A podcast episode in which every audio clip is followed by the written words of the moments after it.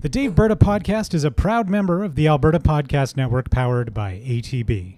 Find out more about the network and other amazing Alberta made podcasts at albertapodcastnetwork.com. I'm Dave Cournoyer, And I'm Ryan Hastman. and you're listening to the Daveberta Podcast.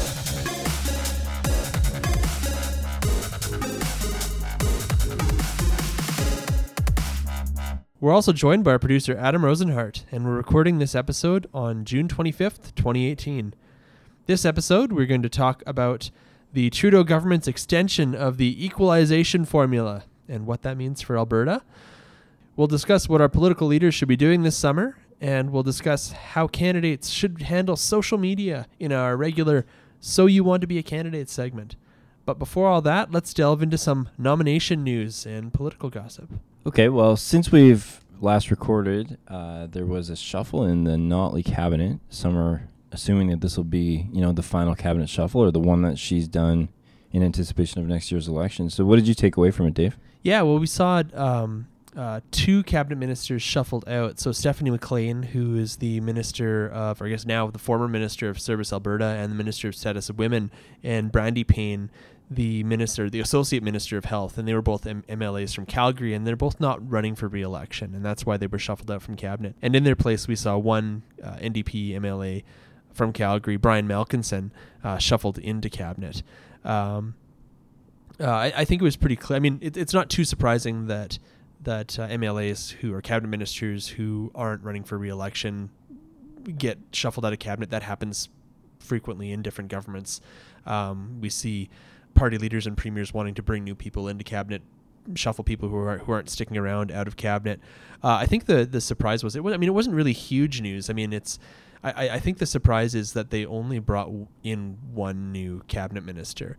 To keep this in mind, they didn't actually uh, reduce the size of government by by eliminating two cabinet or by eliminating one cat one one whole cabinet minister. They eliminated an associate cabinet minister, um, so there wasn't an associate ministry of health. Um, uh, but I mean, from what I've heard, Brian Malkinson has been a pretty, uh, you know, pretty uh, busy and and hardworking backbencher. Um, uh, he, he, brought a private members bill in last year uh, that was going to introduce Henson the Henson trusts around um, for finances for persons people with disabilities. Uh, and his private members bill didn't make it through, but it was reintroduced later on. It was actually I think it was removed from the order paper, and then the government actually undertook that, took his private members bill and reintroduced it as a government bill in this in this last session. Um, so I think he, was seen as kind of an up and comer.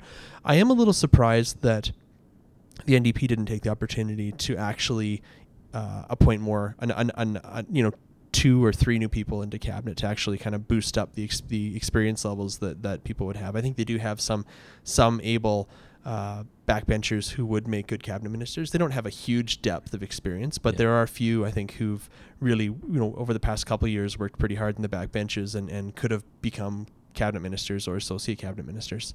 Do you think this is the correct? Maybe that's the wrong word, but do you think this is the right cabinet? for the NDP going into the next election? Like they could have made, like you said, they could have made more moves, but they didn't.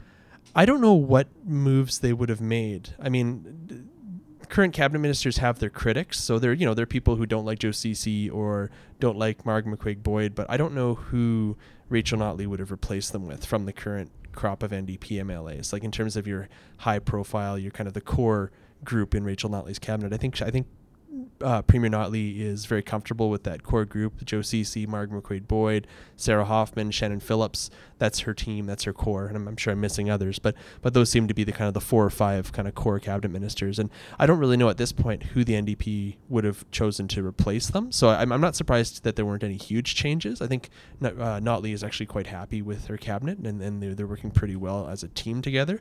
Uh, looking, I mean, if you're looking for the next to the next election and looking at the polls, I'm not really sure a cabinet shuffle would have really made a difference. I think going a, going going into the, the year ahead of an election, it probably would have caused more turmoil than it's worth internally. Yeah. Uh, and I mean, becoming a cabinet minister is, is a pretty steep learning curve. But that said, I'm, I am surprised that there wasn't a, you know a new associate minister or even um, uh, promotions for the two parliamentary secretaries that Notley appointed last year, Jessica Littlewood and um, Amy Amy McKitrick. I was thinking that one of those two or both of them might make it into cabinet. But if you're going to take two Cal- Calgary MLAs out of cabinet, it makes sense to put another Calgary MLA in. Yeah, I think you're right. I mean, you wouldn't really want rookie ministers in this last session because the temperature is going to be so high, the pressure is going to be pretty intense. The opportunity to stumble or to get in their own ways there. So, you know, I think too one of the most interesting non-changes was Brian Mason. So obviously he's running, and uh, he didn't change jobs or portfolios. So to me, that that said a lot without saying anything. That you know, if you wonder sometimes if he's happy with his role or if he wants a bigger role or what. So, I mean, he would between he, Deron, Bilous, Miss Notley, and who was the fourth one? D- David Eggen was Right, the fourth TV, one. Yeah, yeah. the fourth uh, incumbent NDP MLA reelected in 2015. The four of them, the four who became 54. yeah, yeah. Yeah, I think I think it'd be interesting to see whether, uh, I mean, whether Brian Mason does run for re-election. He hasn't announced officially one way or the other, but this does give an indication if if uh, if Premier Notley was shuffling out MLAs who were not planning on running for re-election or cabinet ministers who weren't running for re-election. Um, I mean, this was really her opportunity. That said, I think it would have been. Uh, I think it would have been difficult for her, even if Brian Mason wasn't running for re-election. It would be very difficult for her to shuffle someone as Yeah. senior as Brian Mason out. I mean, he, he actually is the longest-serving MLA at this point. Yeah, you couldn't easily, for any reason, even if he was retiring, you, you couldn't take him out of the cabinet. I, I would think. Yeah.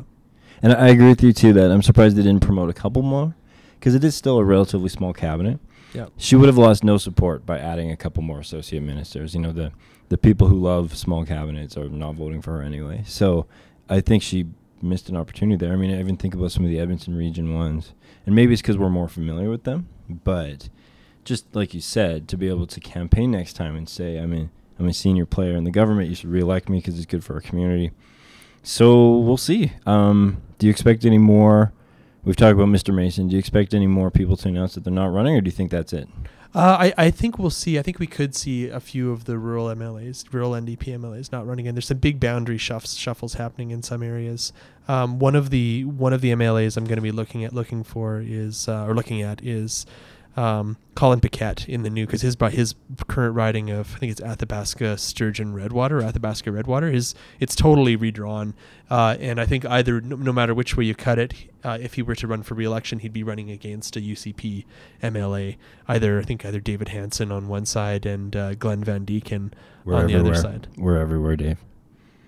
We are everywhere. In, in in the rural areas. Yeah. Yes, that's what happens when you take away rural seats. Is is Yeah. you you kind of force MLAs into a position of Yeah. running against each other. Well- Spe- speaking of which, um, tonight uh, Todd Loewen, who's the current uh, UCP MLA for Grande Prairie Smoky, is going to be nominated as the UCP candidate in the new, I think they're calling it Central Peace Notley riding, which positions him to run against NDP MLA and, and Energy Minister Marg McCuaig Boyd, who's the current MLA for Dunvegan Central Peace Notley, I think is what they call it.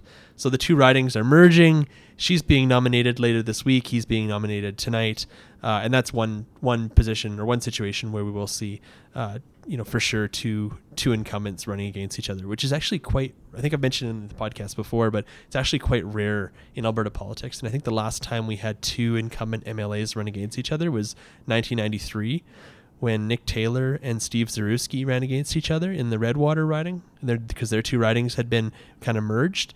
Um, so that was really, that was the last time. I think we've had a couple close calls, but usually someone backs out. But it'll be interesting to see, um, uh, you know, when you actually have two two incumbents running against each other, what that actually means for uh, for the results of the election. I know who I'm betting on.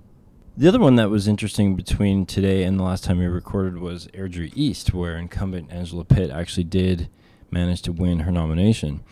And it actually wasn't even that close. I read somewhere it was about 71%. You know, and I'm glad she won. She's a friend of mine, and I think she's been an effective MLA. But I'm also a little bit sad just about the opportunity that the UCP has lost here. This is a high profile candidate, Roger Millions. The voters in Calgary and in Flames Nation know him. And, you know, it would have been good. I think he brings something to the table that Um, we don't have a lot of, and so I'm a little bit disappointed. It, I always because I'm a bit of a party guy.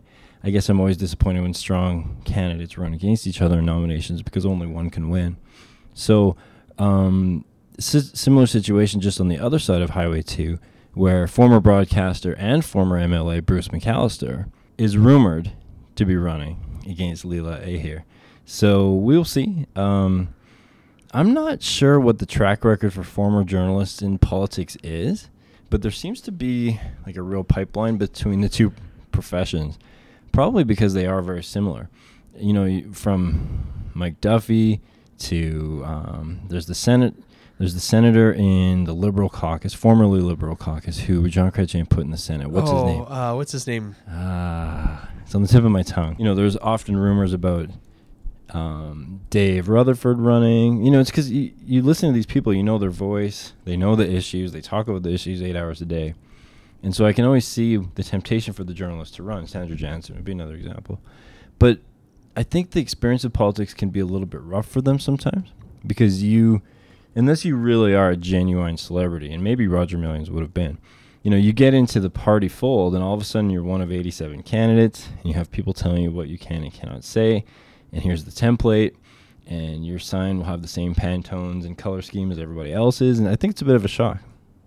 Yeah, I feel like the, one of the only politicians who gracefully moved from journalism into politics, and this is totally debatable, is probably Scott McKean is the only one who comes to mind. It seemed to be something that he took to quite easily. And I, I can't for the life of me think of someone else who's done it, may, with the exception of maybe Adrienne Clarkson, but but she wasn't really a politician. She She wasn't was the- elected. Yeah, she was the Queen's representative, so I don't know. It, it, it was Jim Munson who was appointed to the Right. Senate. Yeah, I just looked it up on, on Wikipedia because I was on, it was on the tip of my tongue as well. Um, yeah, I, on, going going back going back to Airdrie East. I mean, I thought it was there was there was a lot of talk. There was a lot of kind of circling of the wagons. I think Leela or not, pardon me, not Leela Aheer. Um, uh, Angela Pitt had, I think, 15 MLA and UCP MLA endorsements. It really looked like they were panicking and they thought she was in trouble. Uh, and I had an opportunity on. I was driving down to Calgary that day, and I stopped in at the uh, the town and country center in Airdrie, and and uh, I saw As one does. as one as one does. It's like two minutes off the highway. Mhm. Uh, so I stopped. I pulled into the parking lot to see what kind of action there was, and there were all these buses lined up. And I thought for sure, I thought, oh man, this is a this is like an old fashioned Tory nomination race. There's gonna be thousands Yeah. of people. Well, it turns out that the you know the 20 buses that were lined up were picking up kids at the school next door. so it wasn't you know it wasn't as exciting as uh, as uh, as I thought it would be. But I did get a chance to talk to Angela Pitt and uh, MLA Mike Ellis in uh, in the in the parking lot. Oh, they, were- talked to you. Yeah. I, I told them not to. oh, okay. Well, No, they didn't listen to you. I'm just teasing. Yeah.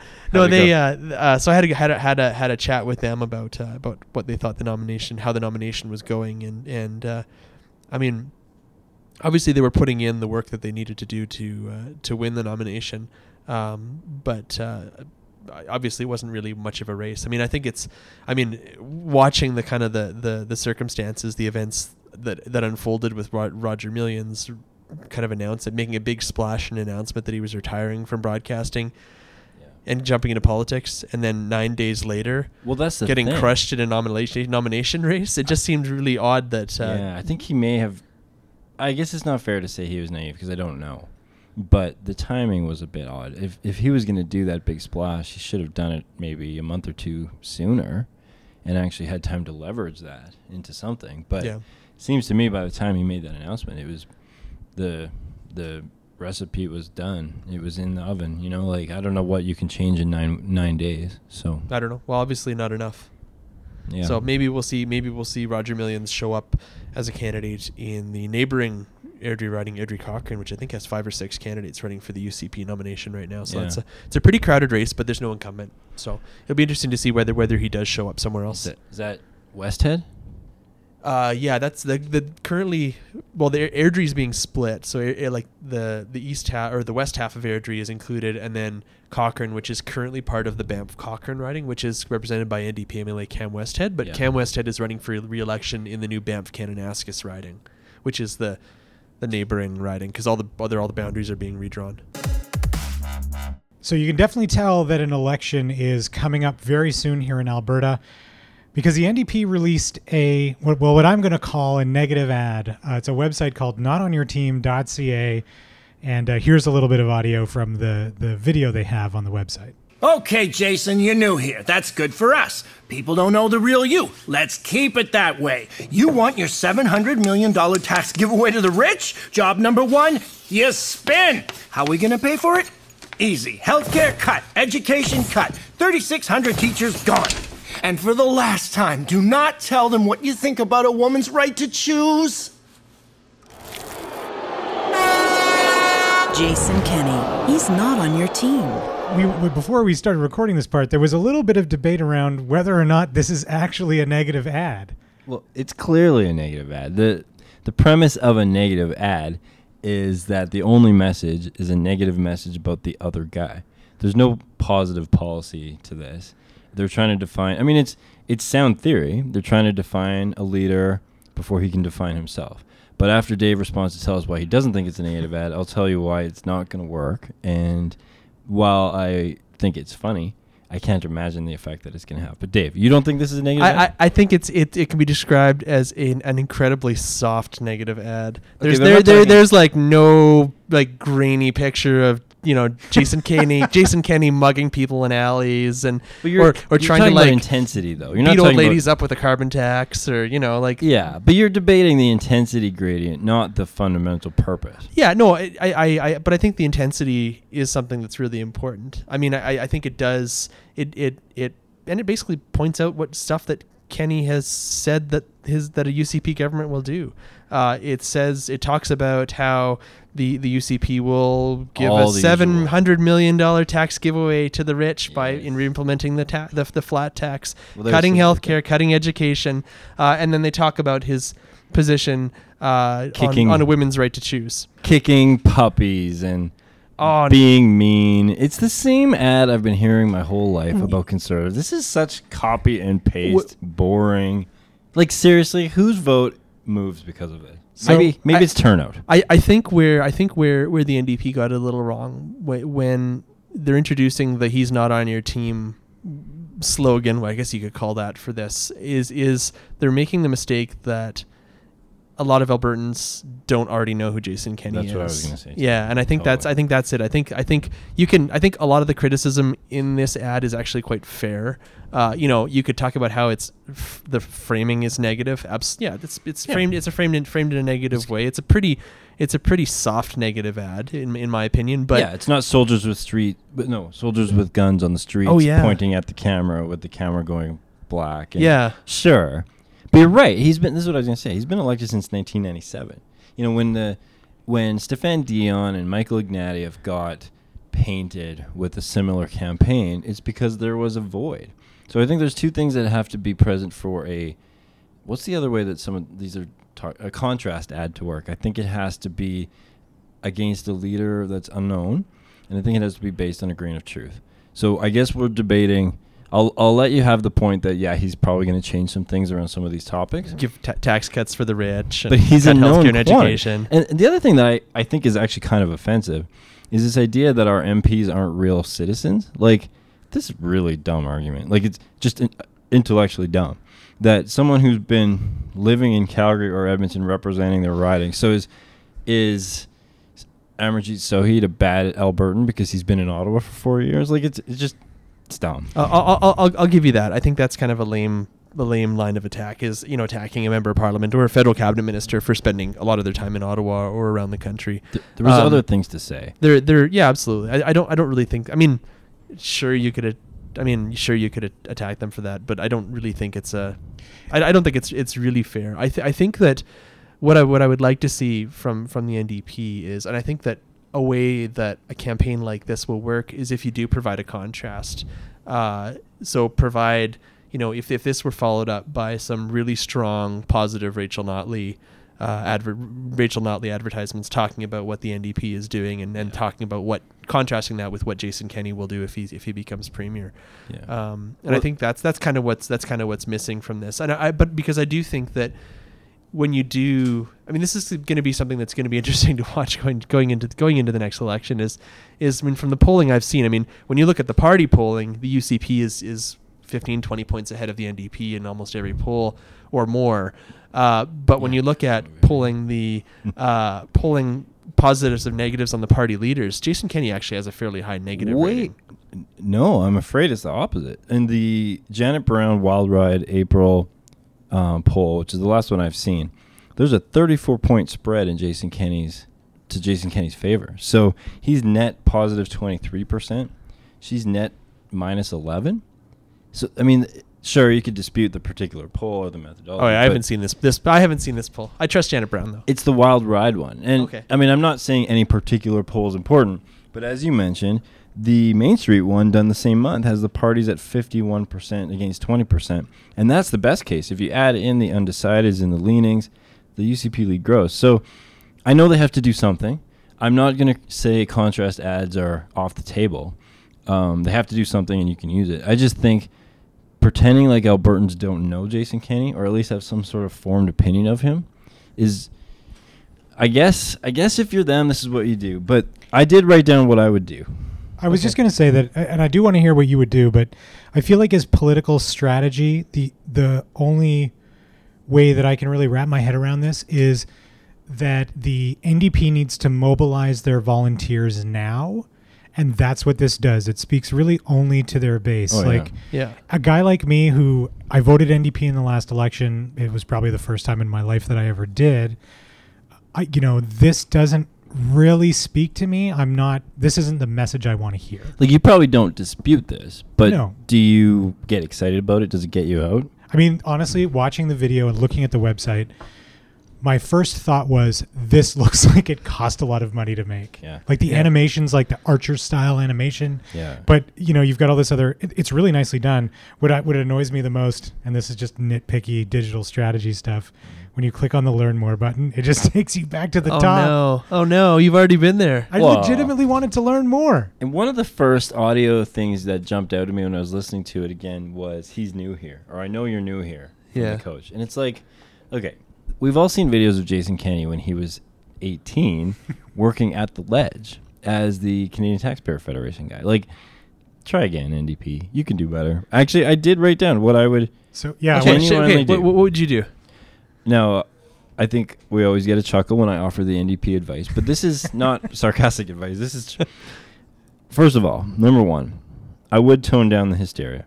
I think people tune it out. I think hysteria has a role and a place, and in high um, drama moments, fine. But you can't be hysterical in May of 2018. this is this is uh, pull out all the stops, go TV messaging. Yeah, This isn't a year out from the election. Exactly. This is exhausting. Like to be this mad, and I mean, you're right. She's trying to mobilize her base. Tone down the hysteria. Number two, I would actually talk more about making it tangible on the positive side. So they they've been running ads like this my whole life. That if you vote conservative, you're going to lose nurses, teachers, hospitals. I think people tune it out a bit, but I think maybe what she should say is what they will build. We will hire 100 nurses for your community. We will build a new school. Whatever it is, make a tangible list. Tell people in um, Windermere and in North Windermere, or what's the other Windermere? We will build you a school if you like. And because I'm think my point, my third point is this: play to your strengths. I know that I tease the NDP about fiscal responsibility, but I honestly don't think that motivates their base. Like, to be honest, I think they think catching up on the infrastructure deficit or whatever is more important. So make it about that. Have a plan. Say, we will run another deficit. It's true. But here are the 100 things that we're going to do. We're literally going to build a hospital in Sherwood Park. We're going to do this. We're going to do that. And then make us campaign against it. Because no one really, like, everyone needs an accountant or they need like a dad quote, you know, the responsible, well, son, have you thought about this? But it's no fun. It's no fun to be that. Yeah. So force us to be the responsible accountant dad and say, well, yeah, a hospital in Sherwood Park sounds nice, but how are we going to pay for it? Like, I would play to the strengths. I would say, we're going to build it. And the other thing that I think I would do if I was them, and I think maybe we all agree, is I would declare today, June 25th, independence from the National Party. I would make a point, I would do an event, I would say, we love Linda Duncan and whatever, but we're going to vote NDP. But our party stands on its own. Albertans love independence Yeah. from Ottawa and Be a- from national. It'd be a great idea. I mean, you know, if you think about elections are about defining the ballot question. It's clear based on this single communications tactic. the question they're trying to define is is Jason Kenney the right leader for Alberta, right? Today's Yeah. Alberta. Today's Yeah. Alberta, but there's like to your point, Ryan, would a guy like me, again, casual political observer plus I, what I'm curious to know is the NDP has spent four years implementing their policies, rapidly implementing their policies. They've built a base. What happens next? And tell me what the pathway is to um, not running all these deficits. That's what I want to know as a voter. I'll make up my own mind about Jason Kenney, and they don't have to spoon feed this stuff to me. The media is going to help them tell that story anyway. Yeah, I think that's I think that that's a, a could be a powerful message. Is you know, uh, you know Rachel Notley making the argument we've we've got Alberta back on track. Here's how we're going to make it last. Because I think that's I mean when you look go back to the last election, and I mean the next election isn't just going to be a replay of the last election, but but part I think part of the the uh, the drive to vote NDP or part of the the NDP wave in the last election had to do with with people were were sick of that. I mean, people were sick of the status quo. They were sick of the Tories, but they were also uh, uh, angry that th- our prosperity had just disappeared. I mean, the question, where did the money go? That was something that I heard constantly from people as well. You know, why are we why are we having to cut again? We've just had these, you know, billions, hundreds of billions of dollars moving through the provincial treasury. We went through all these cuts 20 years ago, so supposedly, and we were told supposedly that we would never have to do it again if we made those sacrifices today. So, you know, where did the money go? And, you know, look in the mirror and that kind of that kind of stuff. Everything that, that played out played out that way. Um, but yeah, I mean, I think even even kind of trying to to to tap into that that kind of positive aspirational message that that really catapulted Rachel Notley in the last election. I mean, they'll have to be it'll be different. I mean, the, the NDP will have to, you know, position themselves and contrast themselves with Jason Kenney, and they're coming out against a different opponent, a stronger opponent, uh, that that that is. Uh, you know, a lot more united than it was in the last election. So that that's, I mean, the, the just the, the math of the election is going to play out totally differently. But but in in terms of just just creating that contrast, I really hope that we do see that coming out from Rachel Notley. But do you think it was a positive springboard? I mean, we've talked about this before and the structural issues.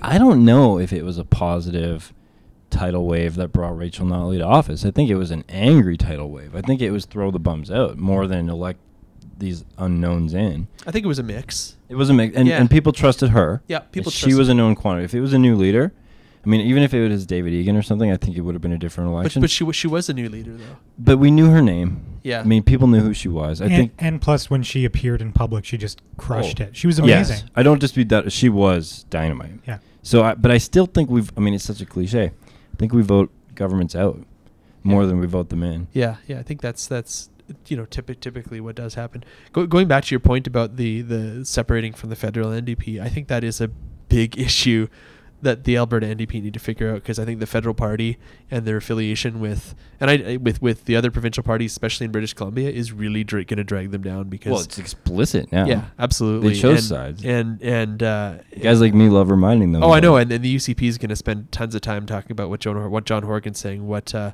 what Jagmeet Singh is saying, what his brother said about police, what the you know, like they have to wear it just Yeah. like we have to wear every conservative candidate around the country. What would be the upside of the provincial NDP sticking with the federal party?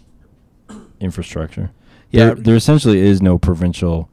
Sorry, but it sounds a bit arrogant. Going into the last election, at, in at the level of many CAs, there essentially was no local infrastructure. Right. Now, I don't know, to be honest, if there's much of a federal infrastructure in places like Barrhead either. But I think when you have, it's going to be the same activists. I mean, it's the same thing the federal parties saw. Sure, there may have been two parties, but I bet you 75% of the people at most boards, and I can speak to this personally here, were still the same people. Yeah. So I think they lose infrastructure, but I don't think they lose. I think on net, it's a huge positive for them to quit because Albertans love telling Ottawa to pound sand. It's what Yeah. we. It's what we love. and and that, that's the advantage that uh, that Rachel Notley has as as leader of the NDP, even though she has this, you know, she's she's built this alliance with Justin Trudeau on climate change and on different issues. She's not the leader of the Liberal Party of Alberta. She can tell the federal Liberals to go pound sand. Right. And uh, and you know she can also, if they chose to, tell tell the, their federal party to go to go pound sand. If Yeah. you know if, if, if it's actually going to cost them in the in the next Yeah. election. Yeah. I mean, I think it'll be it would be difficult. The NDP is actually, I mean, because they are essentially the infrastructure wise, they are the same. They are the same party. I think if you buy even to the point where if, you buy a membership in the Alberta NDP, I think you're Yeah. automatically a member of the federal party That's as my well. understanding too. Has any branch ever broken away of the current NDP? I, I think the Yukon NDP broke away. I actually for do. them. Yeah, yeah, like in the 1980s or something like That's that. good. And, and See, I knew uh, you would know. and but but you have um, provincial liberal parties that are liberal parties that have broken away. I think right now the Sure. only, I think the maritime, like the Atlantic Canada Canadian liberal parties are still if like jointly. Is the Ontario Liberal Party officially? If if they're if I they're think they might connected, be split from the federal party. if they're connected to the federal party, I don't think it's out of the question that the federal party would be like, "Uh, Ontario, you're on your own. Yeah. We we don't want to wear any of this. yeah. If I think of the the provincial Liberal Party that is the most essentially the same as the federal Liberals, though it is the Ontario Liberals, and it's probably just because of the size. You've got what is it, 120 some seats, a lot of the same activists. Like yeah. they really have the same character in my mind, for better or for worse. Not so much the PEI Liberals. soon to be replaced by the PEI Green Party.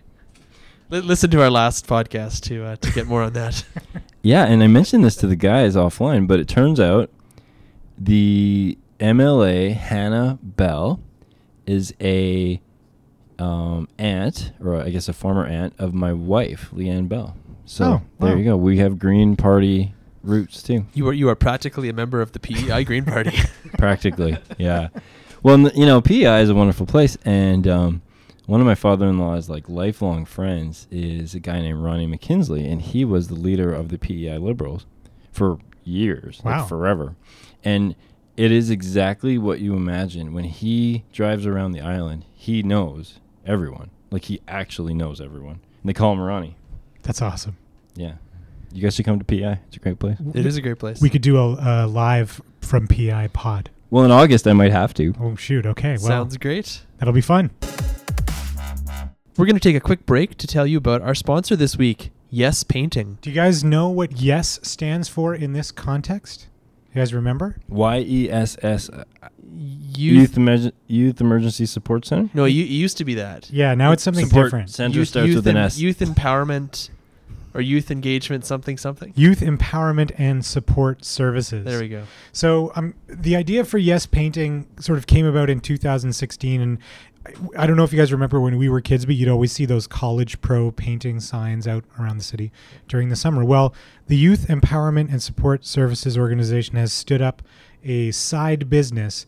Uh, that works exclusively with youth who've experienced difficult realities because they believe that with the right resources and opportunities, the youth they work with are able to create whatever future they envision for themselves. And by giving these youths a hand up rather than a handout, we're helping them to build the skills they need to foster long term success and independence. So, this is a team of young people going out there and painting your houses if you want. And here's the best part they donate 50% of all of their profits to the Youth, Youth Empowerment and Support Services Organization uh, because that's where their workers come from. So, the couple of different services that they offer are interior and exterior residential painting, and you know the the bonuses that you get to support a great organization. So, Ryan, if you, if that deck needs painting this year, if those fences need need painting, and you don't want to do it, there are people here who can help you with that. Uh, so, ditto on interiors, walls, trim, ceilings, doors, cupboards, everything these guys do, and they have very high standards. Uh, they they want to make sure that people get the best possible training to work on their teams. Each of their painters has to complete complete a 10 week, 200 hour training program prior to even touching your house with a brush. That is way more. Sorry, that is a way higher bar than it is to run your own podcast. yeah, all you need is equipment and a dream. But here, these guys are doing it for real. So uh, if you are interested in uh, connecting with Yes Painting, go to yesspainting.com. You can go to the contact us section of their website and get a free estimate uh, right now. You can also call their number 780 906 8055. That's yesspainting.com. Since our last podcast, the Trudeau government has announced that it is extending the current equalization formula. Sh- should Albertans be outraged, Ryan? Outrageous. So I think equalization is one of those things like quantum mechanics. There's probably 10 people in the country who actually understand it. Well, I was It- gonna it- I was it- gonna it- ask. including Trevor Tombe. Yeah. who she she's check check And check, check out his twi- and Andrew Leach. Check out their Yeah. Twitter feeds. So ba- what is what does equalization do for Confederation? It ensures. ru- oh, Okay, here's how I'll summarize it. And I know Trevor, who's a very faithful listener, will cringe at this. Okay, good. As long as we can make him upset, we've done our job. My understanding is that the health transfer and the social transfer is meant to basically equalize the level of service that Canadians receive from coast to coast. So that it's roughly equivalent around things like health, education, access to school, access to waiting times. So it's not intended to actually equalize income. It's not actually intended to make everybody equally prosperous, but it's basically establishing a baseline that every province can deliver to its citizens. That's my understanding. Dave, do you summarize it differently than that? Th- th- that's uh, that's what I understand. Though it's it is my understanding that the the health the Canada Health Transfer and the social transfer are separate from from the current equ- from, From the equalization. equalization, right? So there's No, right. there's those two. So when you talk about the federal transfers, Alberta does receive health transfer and social transfer from the federal government, but we don't receive equalization. So You're right. And Trevor is nodding right now. Too. yeah, so so so when we, I, it kind of frustrates me when people say we don't really get anything from the federal government. Well, actually, we we get a lot from the federal government. We just don't just get this program that other other provinces get. So the equalization, Alberta, the Alberta government Yeah. doesn't receive. Part of the, the the two main controversies, well, three, being a perception and potentially a reality. Although honestly, I've been reading those guys' tweets about it for years, and I still don't really understand it. the perception that Alberta is disproportionately paying into something without a proportionate gain, that Quebec is the exact opposite, uh, that they are a net receiver, a massive net net receiver through deliberate choice, that they don't develop their own resources, they make economic decisions based on it. But I think the thing that really set the tipping point most recently is this idea or perception that Ontario is now a net beneficiary. When one province has a third of our population, and I would guess roughly a third of our economy, I think that's what really sets people off. And you know, I'm gonna make I'm gonna be the guy that makes this this argument that if you're if you're trying to explain something this complicated in the political realm, if you're explaining it, you're not winning. And you know, Albertans want a leader who empathizes with their pain, not who downplays it or tries to tell them why they're wrong. I mean, it, I'm sorry, Trevor and Andrew, and I work in the same ivory tower that Andrew does, but this is the ivory tower versus the lived experience. You know, all the stats in the world about why the economy is just fine don't mean anything to the person in Nisku or Calgary who's unemployed. I just read today an article, and I, I could cite it in the show notes about Calgary office space rent is very, very like a 10 year low. Oh yeah, it's like it's like twenty percent over twenty percent vacancy. Yeah, and, and in the 2015 election, we learned the lesson that, you know, woe to the politician who says, look in the mirror. Yeah. The far better strategy, and I'm not saying Jason or the UCP are, are incorrect. I'm not saying that. But the far better political strategy is saying blame Ottawa and blame Quebec. And if you can blame them both, well, it's great. You know, you have one argument saying, well, you don't understand. You don't understand average Albertan who's mad about the transfer. Don't you know that you're wrong? Versus the, all I know is Quebec mocks you. They pump their poop in the river, and then we're paying for it all. You know, that's a very compelling argument. I'm not advocating for a race to the bottom. I, I think everybody should understand the reality. But since when have details mattered? Just to finish my rant here, Dave, Okay. and this is why I was talking about the health transfer. If I asked you, Adam, Mr. Slightly left of center and slightly political, And probably running for the Rhino Party. would you? s- is your general perception that Harper cut healthcare spending? uh, I, no, I don't think so. I, that's This- not my perspective. My Uh, you're- perspective. You're, far too reasonable. The the basic political rhetoric on that from the left is that he did. I'll tell you what he actually did, and I'm reading from a Post Media article. In 2011, Stephen Harper's conservative government unilaterally announced that it would continue to pay the 6% escalator only until 2016. As of 2017, the annual growth in the health transfer is to be tied to economic growth with a guaranteed minimum of 3% increase per year. Harper said, I'm not negotiating with all you premiers. I'm locking in this increase, and after that, I'm locking in a slightly lower increase. And people lost their minds. And actually, in although the Liberals denounced it at the time, they actually renewed the same agreement. So Harper objectively baked in a permanent increase, and they all called it a cut because they know that the details don't matter. It's a rhetoric issue. And you know, I've seen ads. In fact, the Ontario Liberal Party ran ads at Harper Cut Healthcare, and it's like a cut to a growth is not a cut. But the point is, no one really understands the formula. So, so, so this goes goes back to the the. I mean, looking at the response of the UCP and Jason Kenney. I mean, who in this in this debate and in the media coverage, especially in post media, was Jason Kenney was essentially treated as if he's already the premier of Alberta. Uh, oh, like, that ad, that that story the other day. They talked about how this is changing the political culture in Alberta, and it showed a picture of Kenney and Yeah. Trudeau. Yeah. Sorry, but yeah, yeah, yeah, yeah, No, that's excuse me. Yeah, uh, along those lines.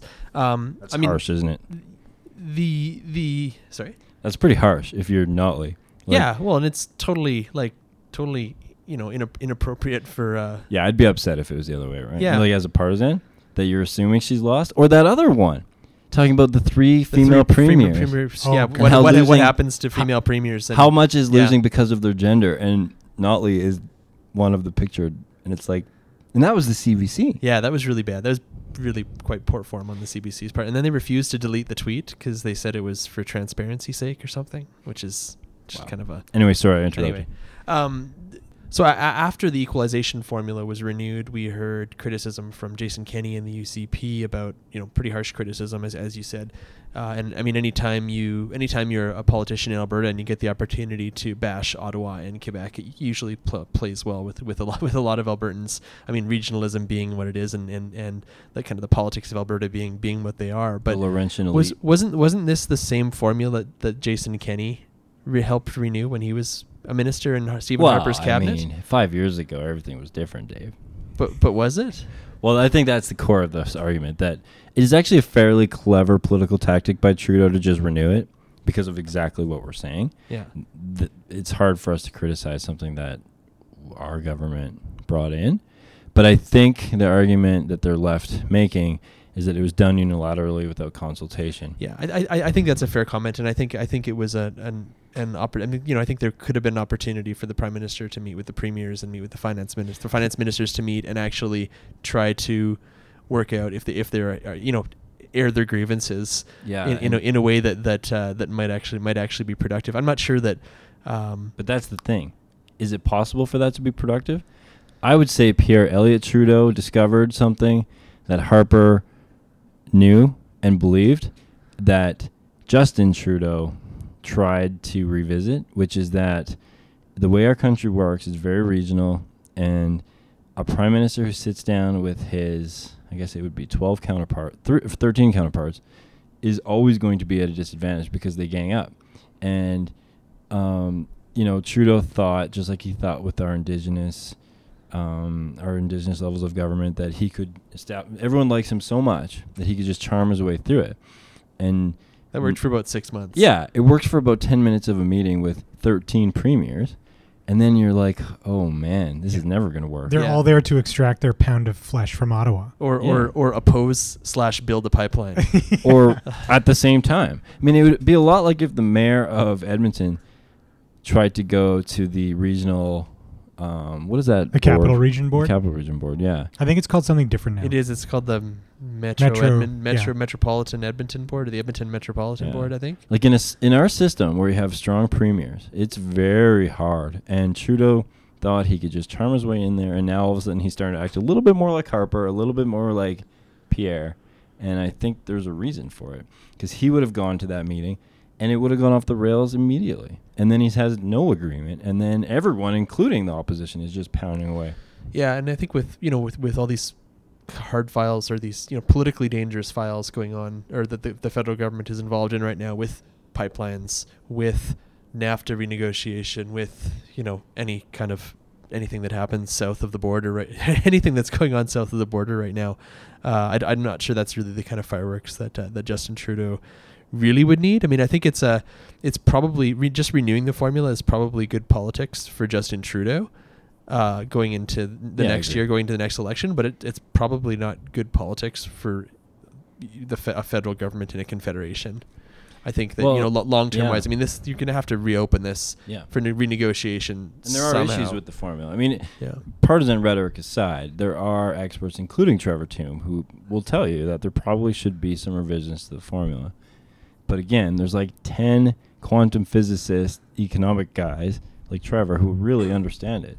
And you can't separate the objective formula discussion from the politics of it. It's a fundamentally political item. And, and, and, and going in going back to Alberta's position and, and, and what Alberta receives or doesn't receive from, from the equalization formula, uh, because Alberta currently doesn't receive anything back from e- from equalization right now. Um, uh, I, I, I when, when I was reading about the stories about when I was reading the story, the news stories and the news coverage about equalization, I went back because to a document I'd read a few months ago, actually a number of documents I've been reading over over the course of the past three years, which are the credit downgrade documents that the Alberta government has been receiving from the different, um, I don't know what you call them, Credit, credit agencies. credit agencies, and in, in in each of those, I think it pretty much in each of those statements, each of those documents, it talks about basically the same reason why, you know, the same reason why why Alberta isn't receiving funding from equalization is that our economy is actually quite strong, and our government refuses to look at revenue solutions to solve our budget budgetary problems. So we're running these huge deficits, but in some ways that's of our own making because we rely too heavily on oil and gas revenues and we keep our taxes super low even under an NDP government and we don't introduce a sales tax. Whereas, you know, if if if we want to deal with our revenue problems, which is kind of like totally separate from equalization, uh, you know, looking at the revenue side is something that, that any any government is really should have to do. I mean, as well, you can talk about spending, and I mean, spending is something that you should look at as well. But revenue, we're not even trying to look at the revenue side. So, So- so, I thought that was kind of an interesting connection between the two. Just because I think Trevor Tombe might have put, posted a tweet about this about just because we have a ten billion dollar deficit, it doesn't mean that we we're, we're entitled to equalization under this current formula. That's not that's not how it works. So we've touched on this before. I guess my question and back to advice for the NDP is why don't they? I you know, the 2015 federal election was this precedent breaking occasion because for basically 25 or 30 years prior to that there was a consensus around deficits. Deficits are bad. Credit Paul Martin and Preston Manning and Jim Dinning and Stockwell Day and Ralph Klein and all these figures from that era in the 90s who knew. But Trudeau explicitly campaigned on a deficit and he won a majority government. Where the federal NDP tied itself in knots to pretend to be finding Yeah. a balanced budget. So my question back is if it's so popular, if it's so evidently true, and if you and Trevor and the Ivory Tower are so convinced that this is, you know, an objective policy matter, what is stopping them from doing it?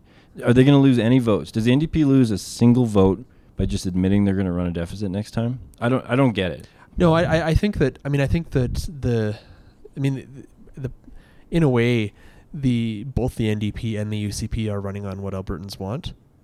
Albertans want I've seen this in polling. Albertans want to pay down the debt. They want to eliminate the deficit, but they also want to increase spending for health and education And have no sales tax. and have no sales tax. So what we really want is a hundred dollar barrel of oil, which is something that neither of the two parties can do. Which government? One of the late Redford budgets had a hundred and five dollar. Which one was it? Yeah, I vaguely remember that. It was absurd that that's what they were. Oh, they're project, forecasting. projecting. Oh yeah. Well, Leanne Yeah. and I do that too. Like I buy a lottery ticket and then I say, you know, we're gonna w- be worth twelve million, so let's go spend it, right? sure, but you don't. Yeah, but you don't actually spend it. no. I, I, I, I, I. I have to. I'll, I'll give the NDP. I think they deserve a bit of credit on this. Is that their their their oil projections have actually been fairly good in the last bud in the last budget. They were actually was actually quite conservative. Yeah. I think in their first few budgets they were a little high, but Why but- don't they campaign on an increase in revenue, a spending or a tax increase? Then I mean, just admit who you are, NDP. You're you're not adverse to it. Well, the p- the polling says that they would lose. Well, is it worth? You know, I guess this is why we have politics. Um, Yeah. But if one of the things about the NDP that's always been true is that at least they believe things, and at least they actually stand for principle. You know, big government, big labor, Well, whatever it is. you know we, we may not have a balanced budget, but but we're building schools and hospitals. And that's what I would do. I would make it literal. Yeah. I would give all of their caucus, all 87 ridings, an Yeah. infrastructure list Yeah. if I was them. Because Totally. what do you lo- like? You're not. No one is switching their vote because they believe that you're going to run a balanced budget next time, and if you say you're not going to, they're leaving the NDP. Where are they going to go? Like, are they going to vote for the Rhino Party for Adam? Maybe, but Uh, well, I'm voting for Adam. that's only one riding. Yeah, I can't run in all 87. I, it'd be interesting. It would be super interesting to see the NDP run on not not a not only a tax increase, but we've got a lot of stuff we want to pay for. We've got an infrastructure deficit that we're still paying for. We need more revenue tools. Here's a PST, everybody. Look, we don't want to do it, Well, but it's the only way you guys get all the things you want. Yeah, I mean, there's consequences for not doing stuff. I mean, there's consequences for doing for you know implementing programs and doing that, but there's also consequences for not. And I think that's what we found.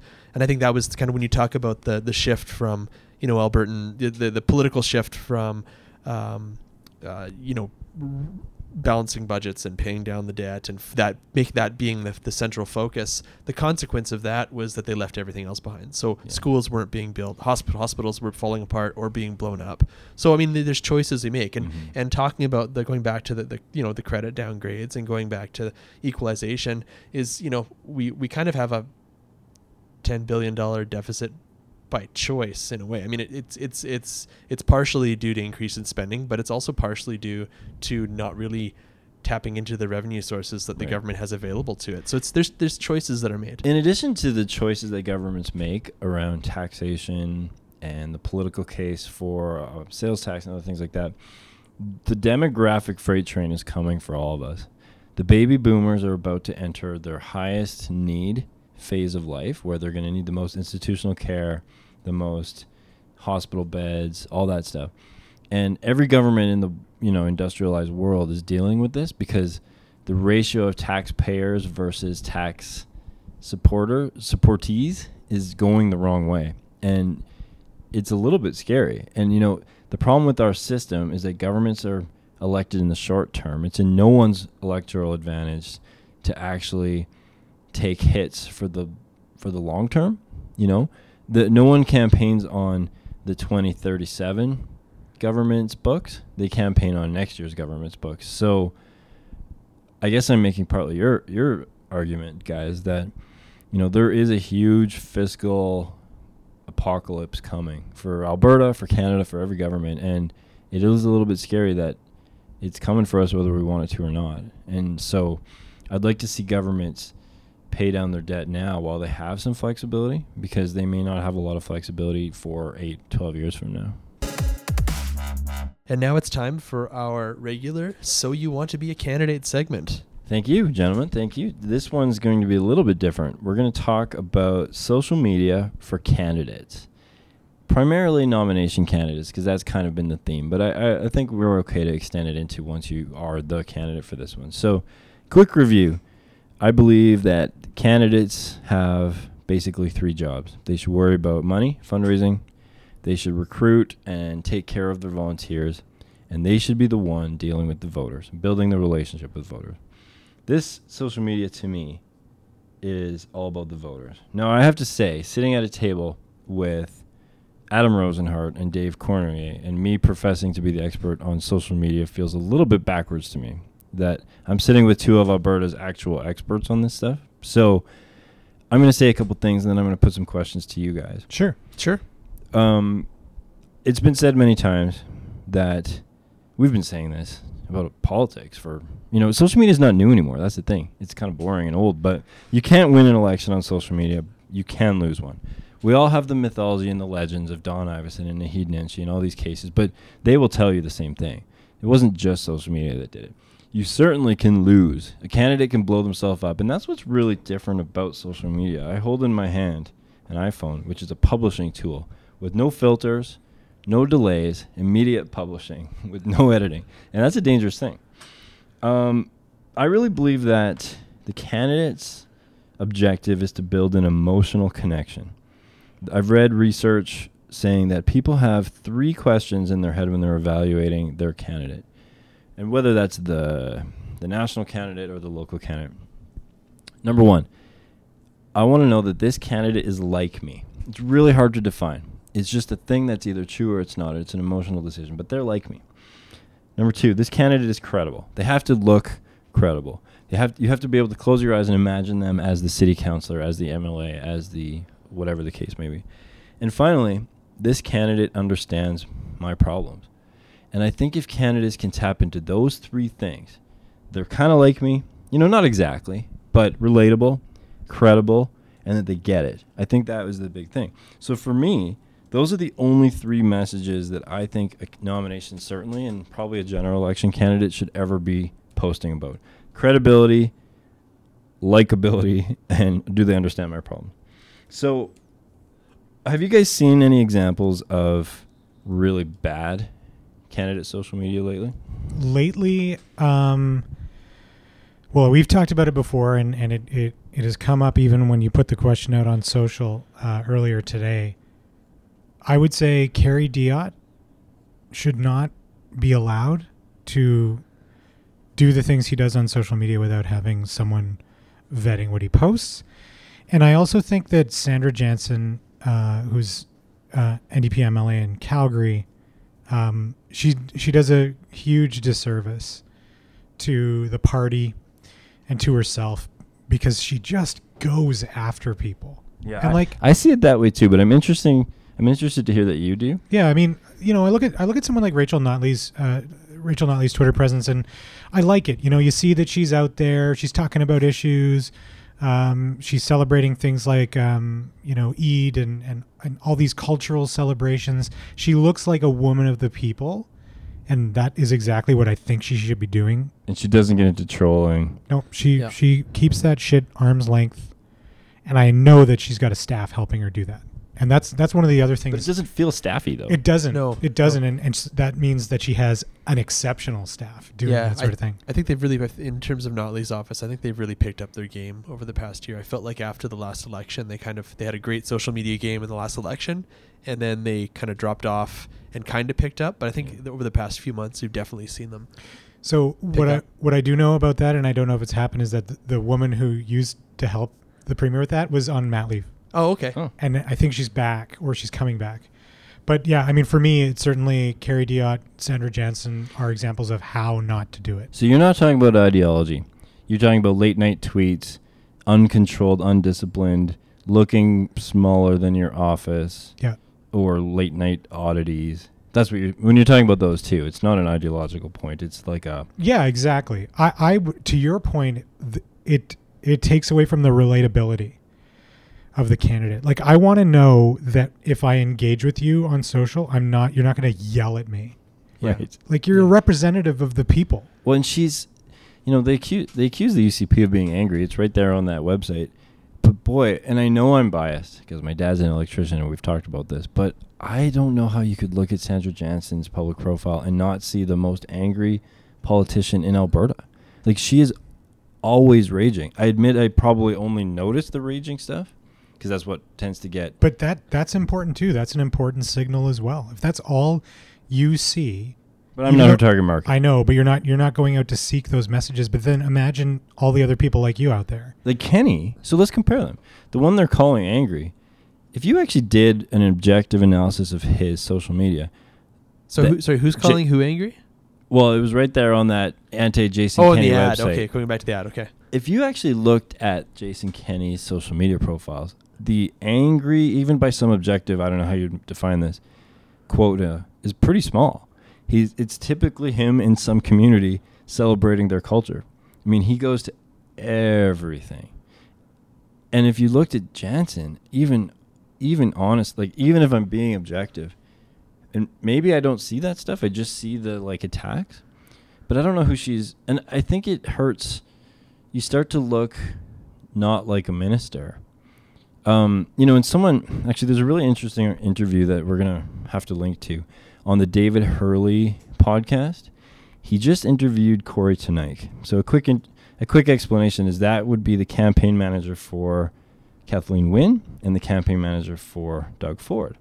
And one of the things that Corey talked about, and actually Leanne, Leanne Bell has talked about this for, to me for quite a while, is that now that we're in a natively digital age, people expect authenticity in ways that surprise us. So Justin Trudeau in the 2015 campaign did this. I remember it. He did this photo shoot thing, this photo op, where he was wearing cargo shorts and a V-neck T-shirt, and it drove people like me crazy. This he's so out of his depth. Clearly, he's the spoiled drama teacher or whatever.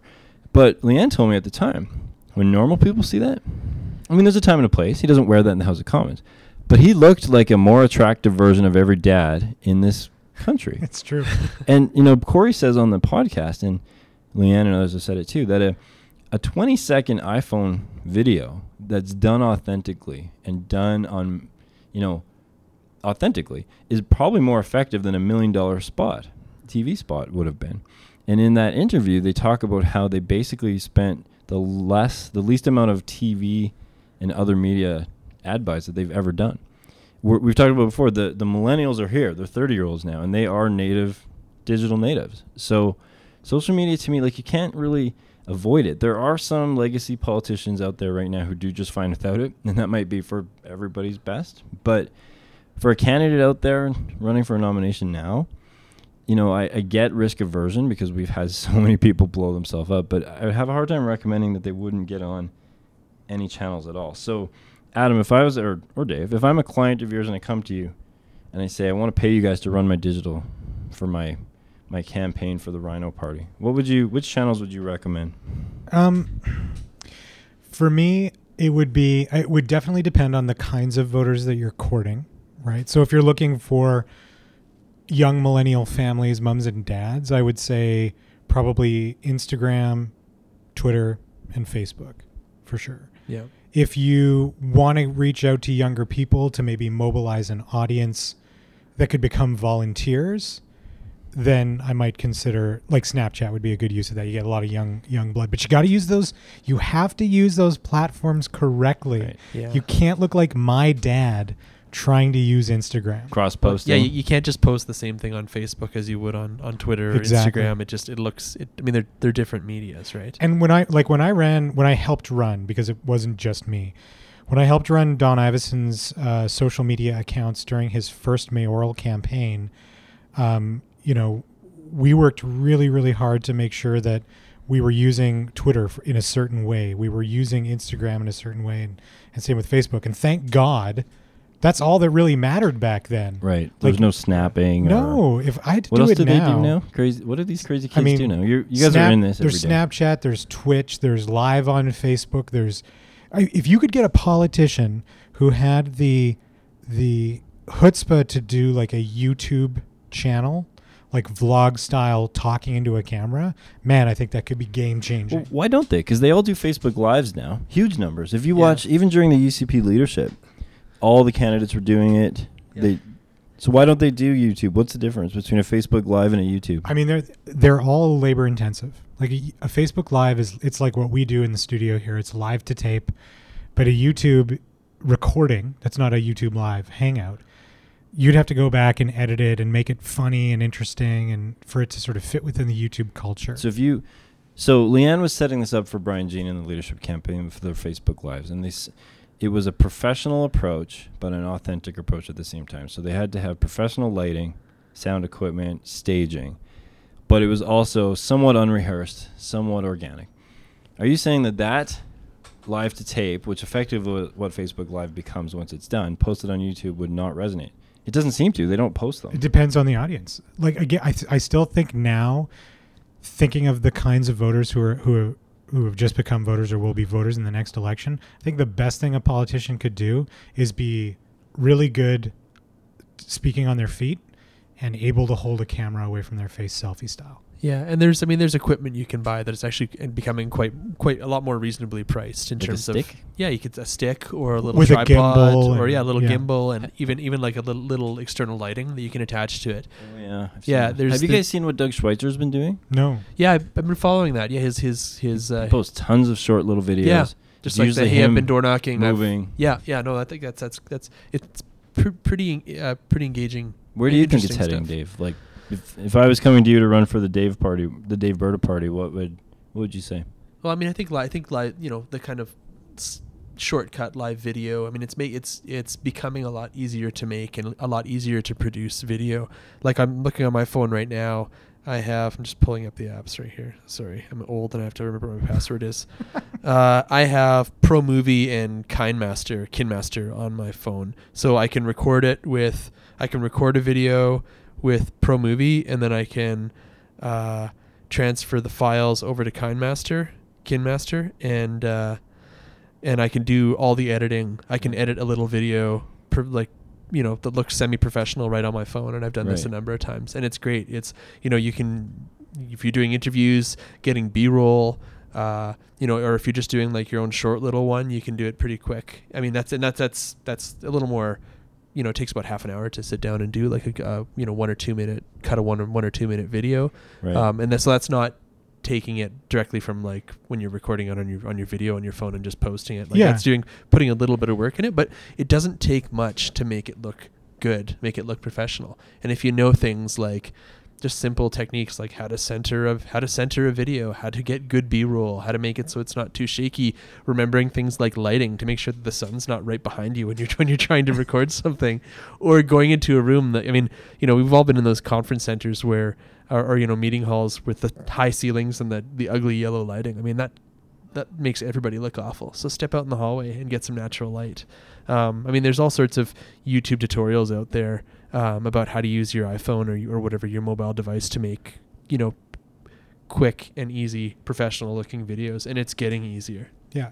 I th- so I think like the tools for individual candidates are getting easier, but I still think when it comes to a general, uh, you do need people to help you because you've got so many Yeah. other things you have to do. right. right. Yeah. Right. You're supposed to just. I mean, literally, the candidate shouldn't be the one editing the video. No, and, But- the, and the thing that I always told uh, w- Don Iveson when we were running the campaign is what what we want you to do when you're out in public is to look at people in the eye. You're the voter. Yeah, we don't like we always if someone was staffing him, they had his phone, and they would find the opportunities. But yeah, but it's it's shaking hands, it's making direct connections with people. Social allows you to do that as well, but like it's it's important to have the support so that you're not doing too much multitasking. Yeah, Yeah. I mean it's so it's so e- I mean it's it's so easy to do a bad job if you're doing you know if you've spent five hours or ten hours outdoor knocking, uh, you're tired, you're exhausted, you're overwhelmed, you've talked to hundreds or thousands of people in one day.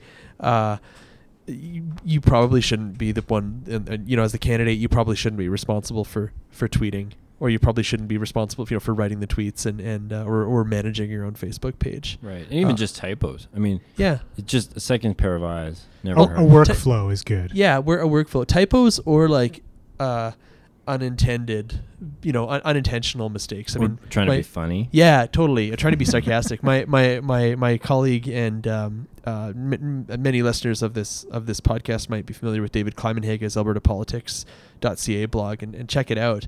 Uh, but he he uh, he has a saying, he uh, a term he describes as the professionally dirty mind. Is you know Right. looking at if you if you're doing an advertising campaign, if you're sending out a uh, you know you're putting a story on a website, if you're sending out a Yeah. tweet or a What's the Facebook, worst spin that yeah, could is, is there any way that this could unintentionally be totally- be you know blow up in your face that that you know five people could have looked at it and and not seen something Well, for example, and I will put my own team out there on the line for this. Today, um, the federal Conservative Party criticized Justin Trudeau for taking the day off. And, you know, I'm very good friends with people very high up, so I'm not trying to be kind of critical. I'm just, I guess, proving that I'm not totally partisan. What they didn't think about was the fact that today was a stat holiday in Quebec because of Saint Jean Baptiste. And so some person, had they had one other stop in the workflow, step in the workflow, maybe someone would have thought of that. There's always things that you can't think of if you're the only one thinking about it. This back to why diversity is good because someone will be like, well, that's not really that funny to this group or whatever the case is. And, um, you know, I think, I think that millennials who are now the mainstream are digital natives and they not only do they communicate through social media, they get their information through social media, they make purchases online. They basically live digitally in a way that no other group has done. And so the parties who are really good at this, and Kory Teneycke and Herle talk about this too. Um, the 2015 federal liberals were ahead of the federal conservatives, but the conservatives did more in that campaign digitally than they had ever done. They just got leapfrogged. The Ford campaign was digital first, before TV, before radio, before print. They thought digitally, and then they made versions of it for other channels, which is crazy thing. Because 20 years ago, you never would have imagined that. I think a really, a really great resource if you can pay for his time uh, to talk to him about this stuff is Zain Velji, who was the campaign manager for Naheed Nenshi's mayoral campaign. The original Twitter mythology that that was a Twitter campaign, and that was because of Twitter. Right? Well, And- w- the funny thing was, I remember chatting with him during the campaign. He's like, "Yeah, I keep having community members come to me and say, you're not doing enough advertising." And he was like, "I'm doing a ton of advertising. You're not seeing it because I've already identified you as a yes. Yeah. Why am I going to waste my money on you?" Brilliant. Yeah, yeah. Well, and one of the things Facebook allows, specifically Facebook, but others too, is everyone experiences the campaign differently now. There is no mass campaign anymore. Oh, because yeah, my demographic, St. Albert, family, male, whatever, may not be the one they're targeting. Oh, And so it used to be a mass media thing where everyone saw the ads, and now it's like you, the three of us, might experience a totally different Yeah, campaign. Yeah, yeah, get and, and, and even even I mean the, the the level of not not only just just uh, uh, targeting on you know in terms of interests and, and what what the alg- what the algorithm has figured out about you, but targeting in terms of geography, you know, lo- like the location based targeting. I've heard of in the states there have been campaigns that have figured out how to target polling stations so that voters who are waiting in line to vote on election day take out the, when they take out their phone and they open Facebook or they open Instagram, they'll see targeted ads for candidates in their in their districts.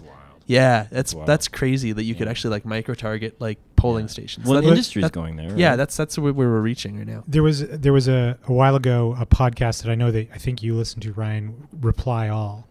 They did a show where someone someone a caller phoned in and was like they were like I'm convinced Oh, that Facebook Messenger is listening to my my It's one of my favorite episodes. but people ha- you none of us not even in this room have any idea how much data we put out there about Oh, yeah. ourselves whether it's the shit you buy online the places you go like a lot of a lot of any go into any car dealership you'll get beaconed on your phone like it'll start collecting data on your habits Yeah.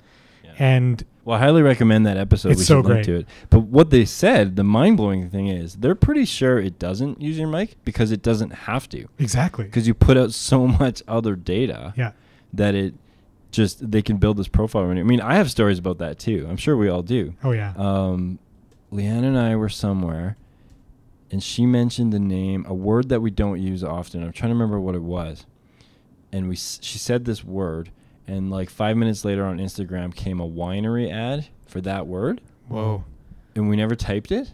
So, uh, but everyone has a story like that. yeah And you know what we've seen out of the controversies from the Facebook leaks and all that, but it's not going anywhere. No, and and now with machine learning and artificial intelligence, like you can develop models around specific personas and and predict their behavior. And the things that they'll need. So maybe it knew that Leanne needed this particular kind of wine at that moment. I have no idea, but it's nuts. And and campaigns that don't start, I, and you know I, I haven't done a campaign in a couple years, but if they're not using these tools, they've already lost. It's not even just about the conversations you engage with your your followers on Twitter and Instagram or whatever, but it's about that the kind of targeting, Dave, that you were talking about, the kind of advertising that you can do to get really specific with your messaging. So just to wrap this up, to bring it back to the practical advice for our candidates out there, here's what I would recommend, and you guys tell me if you agree. Sure. I I think that fitting in my big three message narrative that you're, you're the candidate is like me, the candidate is credible, and the candidate understands my problems. I would use Instagram for relatability for photos, some professional stuff, some clearly ad hoc stuff. I would use Twitter for responsiveness that you are um, able to engage. Twitter would be the most high risk one for me because it's the most aggressive. And I would use Facebook for, it's frankly the largest audience. Just about everybody's on it. And it's the best for easily targeting and for data mining. Yeah, I would say I would I would add to Twitter. You you, ha- you should be there because the, the the so-called political classes hang out there. Yeah. Stay out of the bullshit and realize that it's a place the media goes to mine story ideas. Yeah, you can watch them react to stories in real time. Yeah, it's Yeah. amazing. So you can I don't want to say manipulate because there are smart people working the media, but you can you can work that system pretty well. Yeah. Yeah. Don't. Uh, look at what Sandra Jansen is doing and, and don't do that. Yeah. Don't don't get in fights with anonymous uh, Twitter accounts. It's really not worth your time. It's a total waste of time, actually. That's a good point. If there was one message I have to candidates, it's not only don't argue with people on Twitter because sometimes I hate to say it, sometimes it could be to your advantage. Like if you can bait, if I could bait, Ra- if I was running and I'm not, but if I could bait Rachel Notley, that's a win for me. but why engage with anonymous trolls? I don't get it. Like they're anonymous. You're giving them credibility. They have none. I'm with you on that. I, I think as as a candidate, it's a total. It's a like it's a it's a complete waste of time. And not only is it just a waste of time, but it actually might hurt you. But but I- I don't disagree, but I understand why it happens because candidates put themselves out there. It's deeply, and quite often these trolls are making personal Yeah. jabs at them, which is why you need to give your campaign manager or a volunteer your phone. Not your spouse. E- Exactly, especially Yeah, not your Because they're worse than you are. Yeah. Even worse. Right. And when you get home at night from a, Don't a day it. on the trail, don't read the tweets. don't read it. Don't let read any. let your comment. staff deal with that Yeah. stuff. Yeah. Yeah. Delete your Twitter app on your own phone. Yeah. And if you don't have a staff, you surely have a friend. Like for those candidates out there running in a small nomination, the principles are still true. Yeah. Yeah. Well, fellas, it's that time of the show. We haven't done this in a little while, actually, but it's that time of the show where we crack open the mailbag. You ready for this? Our first question comes from Berta Advantage on Twitter. And Berta Advantage says, given the recent mosque arson, and he's talking about one that happened here in Alberta. In Edson. okay, in Edson. Yeah. What steps should be taken by conservative politicians to curb Islamophobia in their base, especially given Harper's dog whistles in 2015? So I'm just going to kick this one off, Ryan, because I think this question is actually a dog whistle for the left. Me too. Um, I, I'm not too proud to admit that the premise of this is insulting and I think unfair um, on several levels. The it's hard not to sound petty, so I'm going to try to rise above a little bit. The NDP for Edson, is, or I'm sorry, the MLA for Edson is an NDP. The government of Alberta is NDP. The last mosque shooting in Canada took place in Quebec. I think to attribute this type of horrible crime and act of hatred and you know criminal behavior with partisanship is part of the problem. I guess to to quote West Wing, I, I reject the premise of the question, but you know if I'm being fair, um, we've had politicians in the federal conservative leadership race recently try to kind of play on these themes a little bit, the nationalism theme, and you know this is one of the key differences between Doug Ford and and Donald Trump is that there's no hint of xenophobia with even Doug Ford. I mean, his his his coalition is New Canadians, but I get it. I get that that's what's out there. Um, I think it, I am very proud to see what, for example, Jason Kenney does on this topic. I get that for those who hate him, that this is not part of their mental narrative of what he's about. But Jason Kenney spent, let's call it 20 years, building bridges to new Canadians. I guarantee you there is no politician in the country who has as many connections with as many cultural communities as Jason Kenney. If you don't believe me, go look at his Instagram. I bet you 30 of the last 40 posts are him attending some cultural celebration. The I've been with him at um, cultural events, and believe me, he gets mobbed. Pick, throw a dart at the dartboard full of different communities in this country. He knows them. So you know what can we do? We can build relationships. We can speak out. We do denounce this stuff. Absolutely. So yeah, I, you know, Berta Advantage, who uh, I think that's an anonymous account. It, it, it, you know, I'm partly angry at the question and partly sad that that perception's out there. I also admit that we we do have work to do on this. You know, people do say stupid things all the time. So I.e., Kellie Leitch. Right, and what happened to Kellie Leitch? Yeah, she's vanished back into obscurity. Yeah, and you know, one of the things I'm the most proud of in the last leadership race is how that attempt cratered because people said, you know, we can we can disagree on cheese and milk, but that we agree on that that is BS. Mhm. That you know we are not um, a place where we tell newcomers they're not welcome. I mean, the majority of the GTA, Greater Toronto population, was born outside of this country. One of the one of the things that drives me crazy about the Central Canadian perception of Edmonton and even places like Fort McMurray and Calgary is they think we're like a homogenous group of white Anglo Saxons, and it's not true. I mean, when when's the last time this questioner went to West Edmonton Mall? It's it's pretty diverse in Edmonton. So anyway, I'm it's emotional for me. So over to you, Dave. Yeah, no, I, I think uh, w- one of the things that gets me is that after, or that, you know, we, we see after any kind of event happens, like the the mosque fire, the the person who tried to set the mosque on fire in Edson, um, is I mean, we see condemnation from all politicians of every stripe. That kind of that's kind of normal, and that's kind of ex- expected. What I would like to see is politicians take the the next step and say, not only do I unequivocally denounce this and denounce the people who do this, but if you are Islamophobic, if you think that burning down mosques is something is is a good thing, then I don't want you involved in my party. I don't want you voting for my party. But that's that's incumbent on all politicians. yeah, not no, no, just no, not just conservative. conservative. No, no. I think all I think all all, all, all parties should do that. Well, I, I'd like to see all parties do. that. Kenney's on record saying that. I was at a speech when he said, and I, I'm pretty sure Notley has said that before too. Mhm. But I was at the speech at the UCP AGM in Red Deer, and there was a line where Jason Kenney said, "If you're, I forget exactly, if you are a misogynist, if you don't think women have a role, you're not welcome here." I mean, what more? Like, the fight will never be over. Hum, humankind is flawed, but to make it partisan, I think doesn't help anybody, and it probably has the opposite effect. Mhm. All right, let's get it. Let's move on to the next question. This one comes from fellow Alberta Podcast Network podcast. I have some notes, a great uh, movie criticism podcast you guys should check out.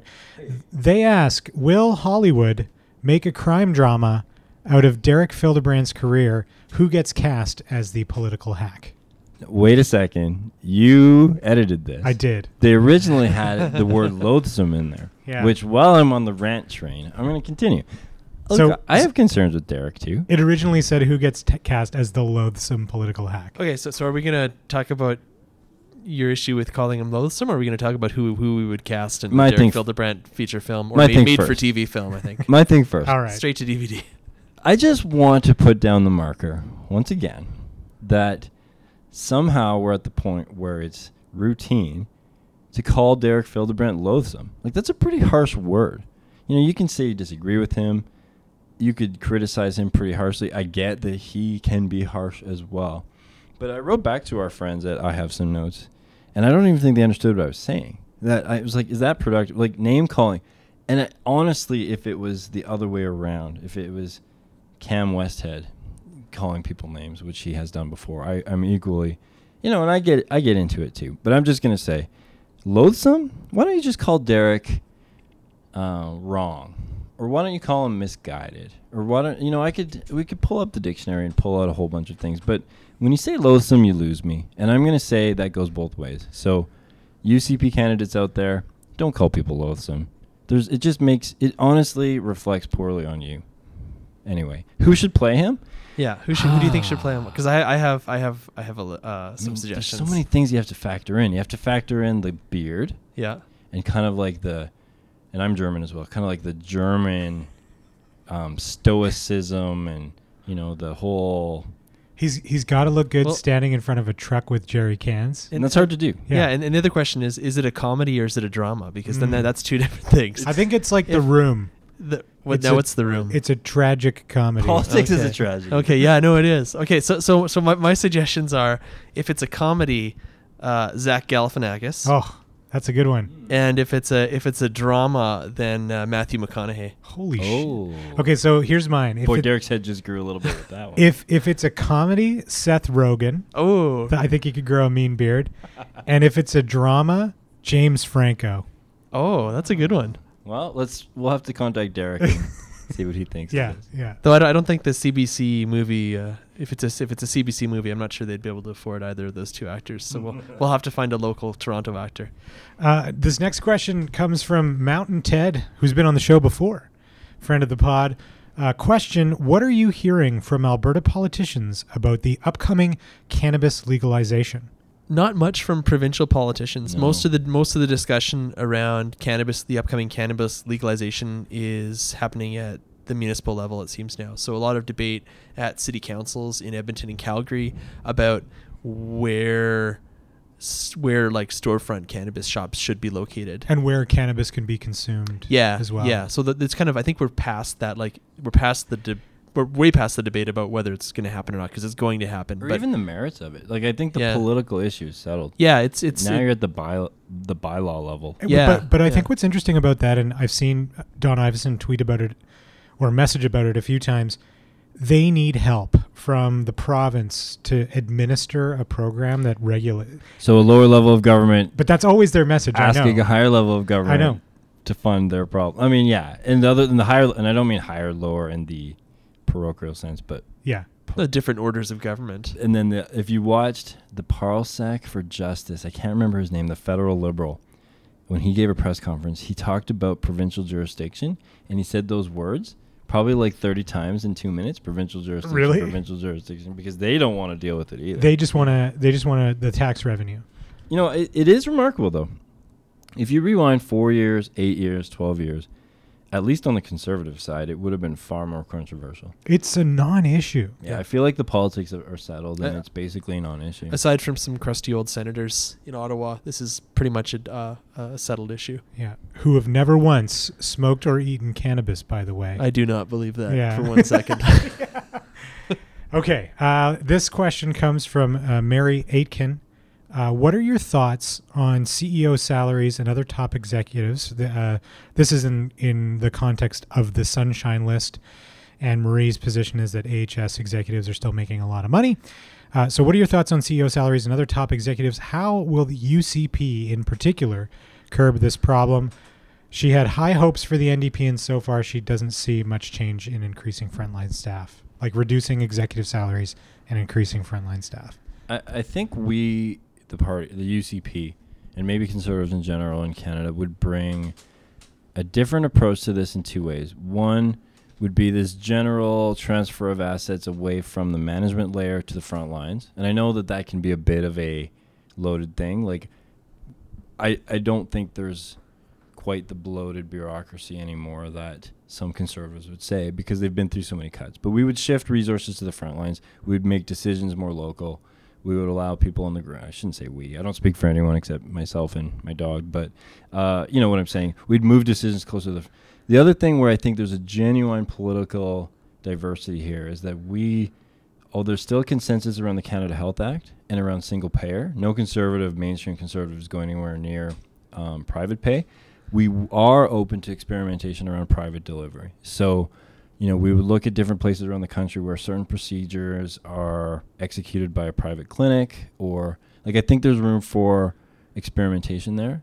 And I, I think that'll be the core of the conservative argument that if you can offload some things off of the system within the confines of the Canada Health Act, then I think that's what our approach will be. So, you know, the other point I'll make, Marie, is healthcare is super, super complicated. It's huge. It's logistically challenging. Basically, every citizen is a consumer of the product. I don't think we're well served when we minimize the complexity or make it sound like it's easy to fix. I don't see a government in the Western, or sorry, in the industrialized world that doesn't struggle with this because it's it's a very expensive thing. And so, um, I think you know, when you start talking about executive salaries, there might be some room to look at that for sure. But you can't say this executive makes 200 grand, yet we need four more nurses. Like that's not necess- that's not a real answer. You can maybe tweak things, you can limit things, but I think we need to break the wheel. I think we need to look at new types of delivery. I, I, I guess. Well, first of all, I mean, I think I think that looking at private delivery is something that the UCP probably will do, and I think they've been as explicit as saying that in their policy documents. I don't know if it made it through the. I think it made it through the policy convention, but it was in their initial policy draft policy doc discussion document that was released before. So, I mean, further privatization is something that that I think. But, but I mean, the UCP is explicit at saying that they they will try to uh, uh, they will try to experiment with. I mean, I think that you know, as we, we've we've seen in in in in some other provinces, it doesn't always uh, doesn't always lead to the same to the to the positive results that conservatives think they think they think think it will. It doesn't always decrease budgets. Um, you know, a lot of times it did actually in- increase costs and becomes becomes less efficient. Um, but in terms of, so I mean, I, I yeah, we'll, under the UCP, I think that's that that's the direction they'll go. Talking about the this not so much the sunshine list, but the the NDP's approach to executive salaries in boards and agencies and commissions, and I think that's so. This is something that's that is something that the, will have a lasting effect going into any whatever party forms government is. I think the NDP have taken. Um, I mean, they've made some real drastic changes around folding agencies, boards, and commissions into each other, cutting executive salaries, setting caps. I mean, they've just recently uh, taken on the uh, the post secondary uh, sector. They've they they've totally rejigged um, Alberta. The, I think what what used to be called Alberta Innovates um, in terms of, of, research and development and innovation, uh, and they've changed the way that executives. I believe executives get hired, but but certainly how board members get appointed to these commissions. They've kind of done away with the the the Tory patronage system that existed for for 44 years, and I'm sure the social credit system before that.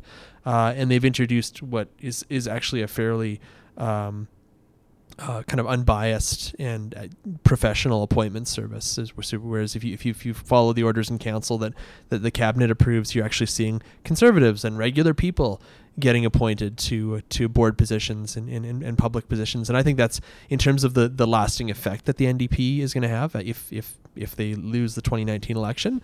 Uh, I think that's something that's gonna that's gonna that, that's gonna have a, a real that's going to have had a real positive effect on, on yeah. just the way government works in, in Alberta. So it's hard to wind that back too, right? Like it is. It is. It's it's it would be hard for Jason Kenney to say, okay, well, I'm going to do away with that system and just go back to paying huge dollars for executive compensation. Yeah, to people who aren't qualified. All right, our, our last question isn't a question, but it is from friend of the pod, uh, Christy. Thank you for ans- answering my last question. I was tickled.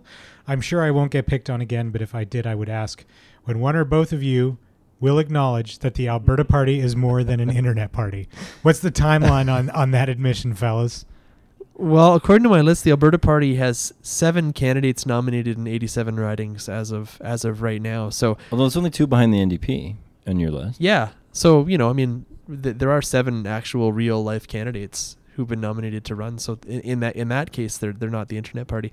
No, no, we, we, we like to poke fun at, at, at the Alberta Party, um, but you know they they are uh, a real political party. They're registered with Elections Alberta. They do have.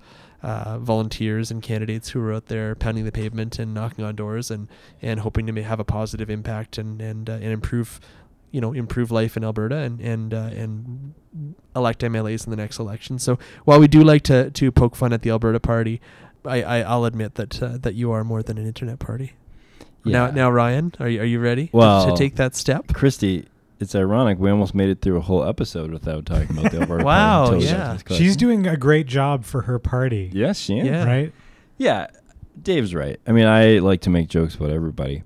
Um, but the Alberta Party folks that I know personally are all doing it for the right reasons. Mm-hmm. You know, they want to make a difference. They care about this province. In fact, you could probably make the argument the fact that they're so committed to the Alberta Party proves that they're doing it for the right reasons because they're hardly in line for government patronage or whatever. So, you know, I know a couple other candidates and in my home CA, I know a few other activists and yeah, they are great people. And one of my rants in life, I have maybe like 10. One of them is against, I hate to say it, but the sort of critic class who's never actually gotten involved in politics but is highly critical of it because it's so easy from the cheap seats. You know, I was texting with the buddy today who's in the front lines and I'm giving all this advice from the cheap seats and then I realize, yeah, I should watch what I say. So I'll give the Alberta Party activists credit. They are trying. They are out there. They're doing the work of politics. They're building voter support. They're organizing. Um, you are more than an internet party, but I make no promises about the jokes moving forward. Boy, boy, we're gonna we're gonna seem foolish when Steve Mandel becomes the next premier of Alberta. yeah, well, absolutely. But you could have said that about Rachel Notley too. So, and, and in Alberta, of all places, for the last decade, we know that anything can happen. Absolutely. And that's it for this episode. Thanks so much for tuning in. We'd like to thank our producer, Adam Rozenhart, for helping us to put this episode together just like every other one. And a huge thanks to the Alberta Podcast Network, powered by ATB. We're a member and we stand with many other Alberta made podcasts. And one of those podcasts is actually one that is co hosted by one of my ATB colleagues, Tyler Butler. He does a show with Linda Huang called Don't Call Me a Guru. And if you're interested in trends in social media, not just within Edmonton, but all over the world, Linda and Tyler are all over this topic. Uh, you can subscribe to them anywhere you find great pod.